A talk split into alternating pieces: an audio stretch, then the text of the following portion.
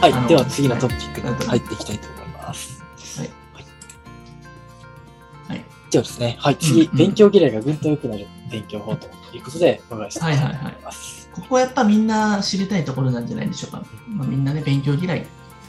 うん、たくさんあると思うんですけれども。はい。うん。まずはそしたら前提として、なんで勉強が嫌いになるのか。そうしたらまずちょっと質問の方でみんなちょっと書いていきましょう。な。ぜ勉強が嫌いになるそう原因ですか？勉そう勉強嫌いになる理由、ちょっと書いてみましょうかね。ちょっと少し時間を空きますので、勉強嫌いになってしまう理由。皆さんのね、まあ、ご自身の経験とか、そういったものから考えてみてもいいかもしれないですね。ううん、なんか嫌いな理由ってやっぱありますからね。うん。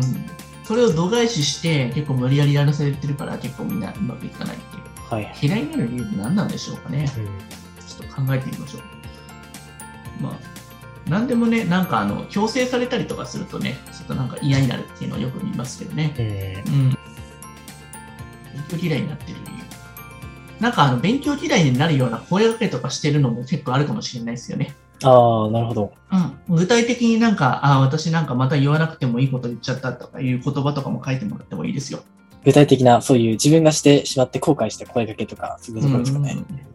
なんとかちゃんはできてるのになんであんたはできないのとかね。はいはい。普遍的なものとしてありますね。そう私はもっと子供の時はできてるのあんたはわからんのでできないのとかっていう謎の比較。比較ですね。はい。ついついしてしまいますね。ポジショントークになっちゃいますよね、やっぱ。ああ、うんなるほど。そうですよね。うん。なんで勉強嫌いになるんだろうねあっていう。一ついただきましたね。え、わからないことに、わからないことが重なると、やりたくなくなるとああ、いい質問ですね。まさに。これ生徒なんじゃないですか？いや、おそらくそうですね。どうなんですかね。うん。確かに。生徒の可能性もありますよね。押し付けられたり強制的にそうだよね。ノルマをされると、やっぱり自主的に動けないの嫌いになるよね。わからないから、やっぱそうだよね、結構。うん。そうなんですよ。やっぱわからないっていうのが圧倒的に多いですよね。っていうことは、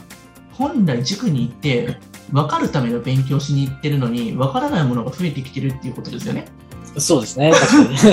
っていうことはね。そう、大手塾に行ってしまって分からない状態が増えるっていうことは、内容が理解できないぐらいやばいってことだよね。うんそうなってくると教材が難しすぎたりとか、あとはなんか先生の言ってる内容も分からないぐらいの、なんかね、グレードだったりとか、クラスの可能性もあるし、多分自分に合った勉強法っていうのは多分知らないし、自分のレベルとその塾のレベルと教材のレベルがそれぞれ一致してないっていうのもありそうですよね。分からないっていう原因に関してはレベルが合っていないというんじゃあもう少しちょっと違う切り口でちょっとあの、はいお答えしていこうかなと思うんですまあ、理解ができないというのありますよね。はい。まず実際ちょっと私自身も同じように勉強が嫌いだったんですよね。まさにこの答えとして、まあ、皆さん書いてらっしゃるように分からないことがすごく増えたからなんですよね。うん、本来小学校の勉強とかだったら分からないことそこそんなにないんですよね。友そうですね。基本的にどんどんついてていけてる感じですからね。そううんでも、中学受験の勉強で自己解決できないぐらい、なんか小学校がもう、やばいんじゃねえのこれみたいな。しかも誰にも相談できなかったっていうのがすごいある。しかもなんか塾の先生ってその当時から見るとめっちゃ怖いイメージがありましたよ、やっぱ僕は。質問しづらいですよね、基本的に。そう、なんかうん当時なんか質問したら蹴り飛ばされたんですねとか、そういうイメあ、ージそうなんですか。があったんで。ああ、なるほど、イメージですね。いや、やられたってこと知ったので、あ結局周りで横でカンニングしてる子なんかボコボコにされてたんで、えまあえまあそのくらいやっぱりなんか当時の受験ブームの時とかってやっぱそういう時代じゃないですか。はいはい、そうですね。まあそのぐらいお受験って結構ハードなイメージあるし、だからそれだけなんか分からないことが増える原因って結構あるんだなっていう質問できないし、結局なんだかんだね。はいはい。やっぱ怖いっすよね。僕らみたいにこういうまあカジュアルな感じだと話しやすいのかもしれないですけど、結構当時の僕のイメージの先生ってやっぱ怖かったっすよ、やっぱすごく。うんなんかか声かけちゃいけないのかなっていう、なんかあの、マジでなんかやばい、あの本当に怖い人なのかなっていうふうには思ってましたね。かなり、でも、はいはい、安心とか信頼してないとやはり質問っていうのは基本できないですよね。そうですね。あと、なんていうのかな。怖さだけがすごく先走っちゃって、あんま尊敬っていう部分がなかったんで、聞きたくもなかったですね、僕なるほど。そうなんですね。うん、恐怖観念の方が強すぎたんで、あんまり好き、やっぱでも好きになるときって、なんか理解が追いつかなくても、この人好きだからっていう風に聞いて、そしたらその人の話だったら聞いてみようっていうパターンが結構僕は多かった気がします。確かに確かに。なるほど。だから、結構せ生徒がその先生を好きになるっていうのがすごく大事だなと思いますよね。でもやっぱ好きになった原因って、めっちゃ授業分かりやすかったりとか、はいこんなバカでも理解できるように同じこと3回言ってくれたりとか、うんうん丁寧さがすごいやっぱあったんですよ、そこには。そうですね。うんそういったところに僕はその指導方法とかに結構ね、あの、わからない子たちを何回も何回も言って分からせるような、その、なんていうのかな、その努力とか、その、なんていうのか、その熱量っていうものが結構僕は割と惹かれて、まあ、教員免許を取ったっていうのがあるんですよね、その教師の方が。なるほど。あ、なんかおっしゃっていましたね。確かにその、英語の先生でしたっけ？そうですね。まあ、亡くなられましたけれどもね、まあ、そういった、なんかすごい、やっぱあの、熱量があって、そういったデベロッピングの子でも、あの、本当に何回も何回も分かるまでやっていくって、そのなんか粘り強さっていうのは、やっぱり子供でもやっぱりね、俺アホなのに、俺こんなアホな俺のためになんかこんまでね、エネルギー費やしてくれて、やっぱやらなきゃいけねえなっていう気になっちゃいましたしね、当時も。うん、やっぱ突き動かすのはやっぱ人の心だったりとか、そうやってなんか情熱っていうのはやっぱあるんだろうなとは思いますね。はい、ちょっとなんか話がずれていくんですけど、はい、まあ、あの、勉強が好きになったら、本当に成績がまあ、上がる下がるなんかよりもすごく大事なんですよ。好きになるってことがすごく大事ですね、やっぱり。ああ、なるほど。やっぱりその好きか嫌いかっていうところが意外と大事です、ね、好きになってしまったらもう勝ちなんですよね、はっきり言って。はいゲームと同じで。でもそれって僕がその勉強が好きになるのは難しいから、やっぱり理解がね、追いつかなきゃいけないんだけれども、やっぱりそれ前提にやっぱりその先生が好きになるっていうのは僕は結構大きかったと思いますね。はい、うん。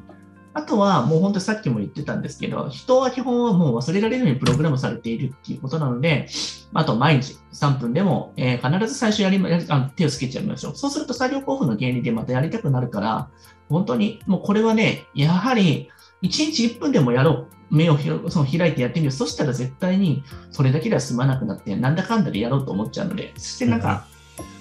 うん、あの、国語の教材でもありますよね。はい、えっとのやつになんかあの、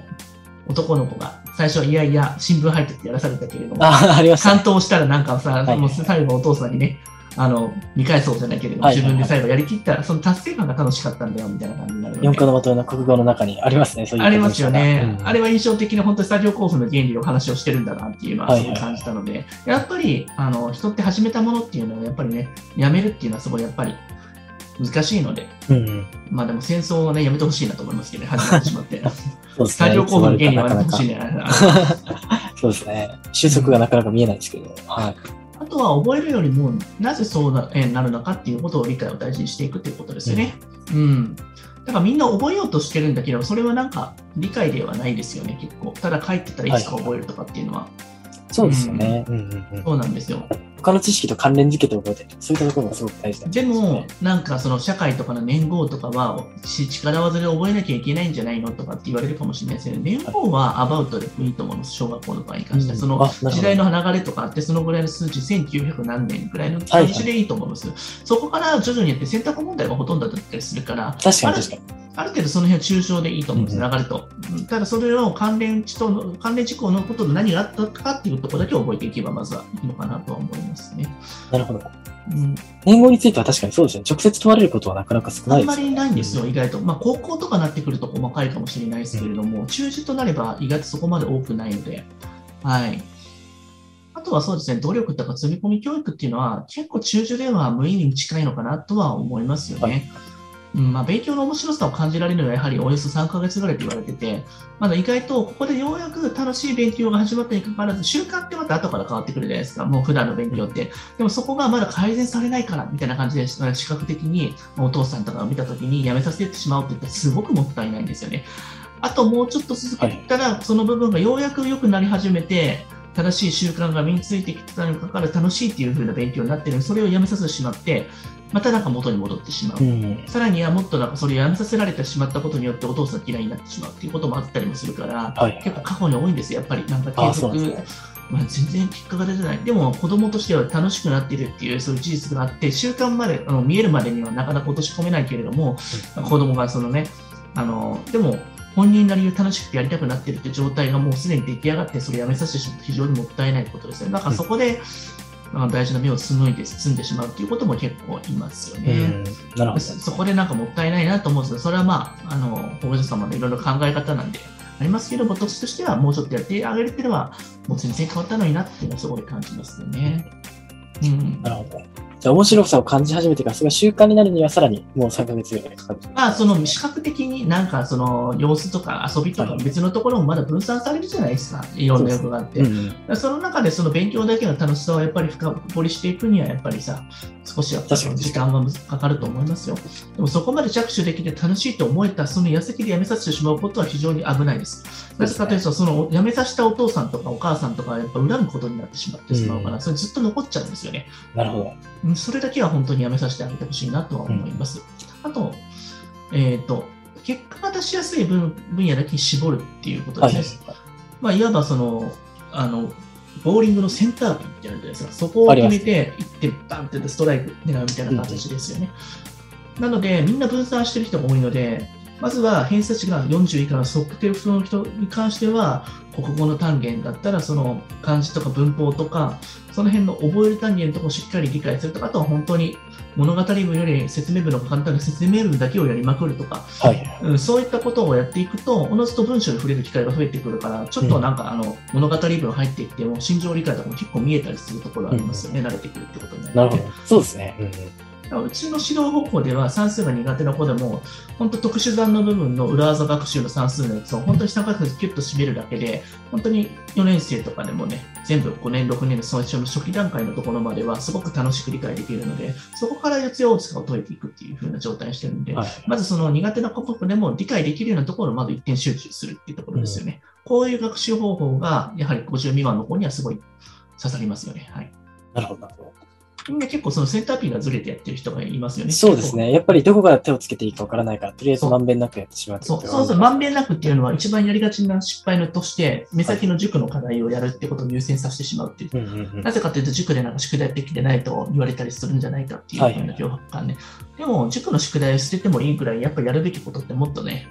あるんですよね、センターピンが。うん、そこのところが、みんな割となんか、ぼやけているっていう人が結構多いなとは思いますね。はい、今やるべきことだけに集中したらいいのに、意外とみんないろんなことに分散されてるから、そこは自分でしっかりやるべきことっていうのを決めてやっていくっていうのが大事ですよね。うん、目的がその塾の宿題をこなすことになってて、偏差値をまどれだけなんか細かいところを上げていくかってところにフォーカスしてないから、いつまでたっても成績って上がらないっていうことなんですよね。ああ、目的意識が分散しちゃうと、そうですね、そう出にくいですよね。うん、でもそれが邪魔で鬱陶しいんだったら授業の回数を減らして、ちょっと一時的にちょっとやり方を変えるしかないですよね、それはやはり、うんうん。そうですね。やり方を変えない限り、やはり結果は変わらないです、ね、同じ状態が続くだけですね。さらに時間が浪費されていきますからね。うんあとは授業を積極的に掴み取るっていう意識がすごく大事。さっきの話から一貫してやっぱ終了型でいきましょうっていうことですよね。まあ、成果っていうのは相手次第じゃなくて自分次第になるんだよって話ですよね。自責の念を持ってやりましょうということですよね。うん、そうですよね。やっぱりその意識を持っているかどうかって今後の人生にすごく大事なところなんじゃないかと思いますね。うん、これはなんか子供だけじゃなくて保護者もやはり、まあ、あのいろいろ先生になんかこういうふうになってほしいっていうんじゃなくて、アドバイスをいただいて自分で消化してどういうふうにしようかってやっぱいろいろ頭で考えて行動したものっていうのが自分のものになりますから、うん、うん、すごいなんか普遍です。そこに関しても永久的に残っていくので、指導の方法だったりとか考え方っていうのは。だから誰かに言われたからやるんじゃなくて、それをアドバイス聞いて自分でまずやってみよう。いろいろテストしてみようっていう感じでやっていくことが大事ですよね。はい。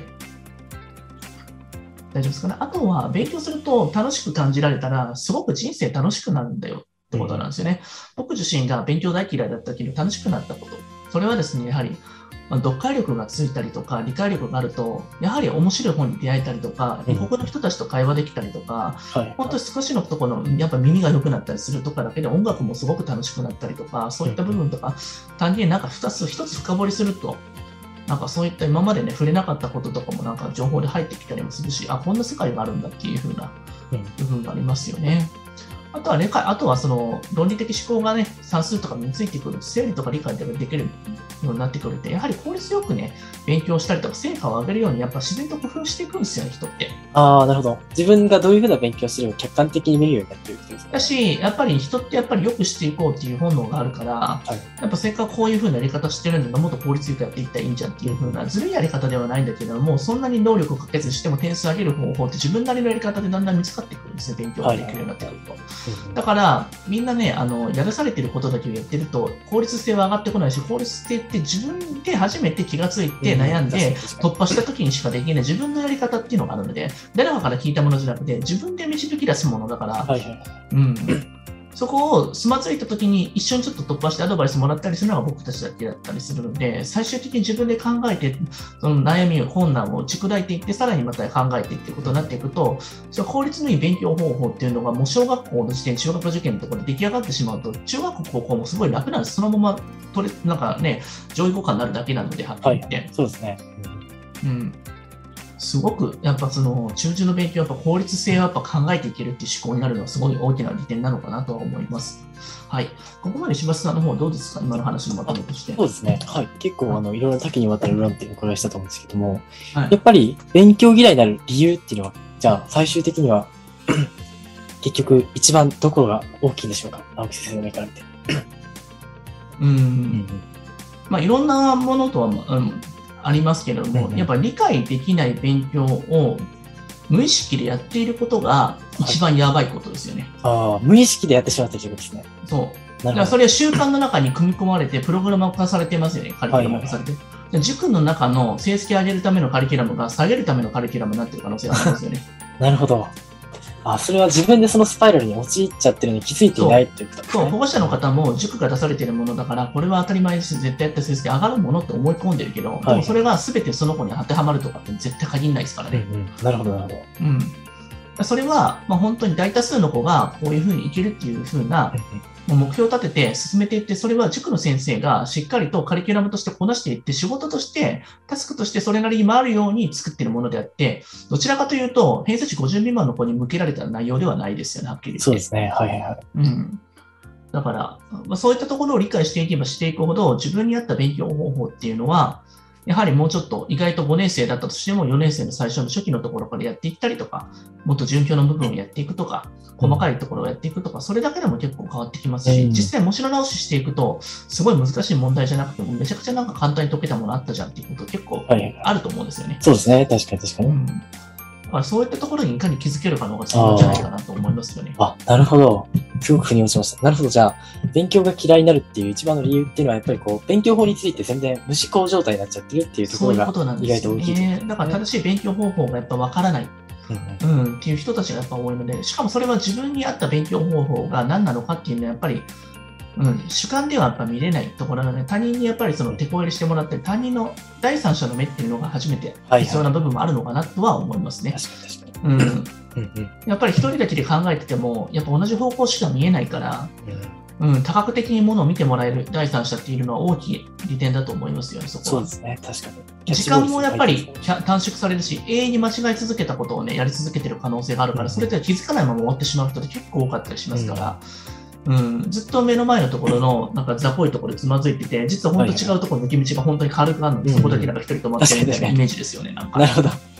バグっちゃってる感じですね。そうですね。僕たちからして早くこことこ引っ張り出してあげて、次のこっちに行かせてあげたいのになっていうふうには見えてるんですけどね、実は。なるほど。はい。っていう感じですね。ああ、はい、そうなんですね。なるほど。本当にいろんな多角的な視点をお伺いできたかなと思います。そうですね。なんか面白い話できたんじゃないでしょうか、今日も。そうですね。はい。ありがとうございます。すごくいろいろな刺激的な、はい。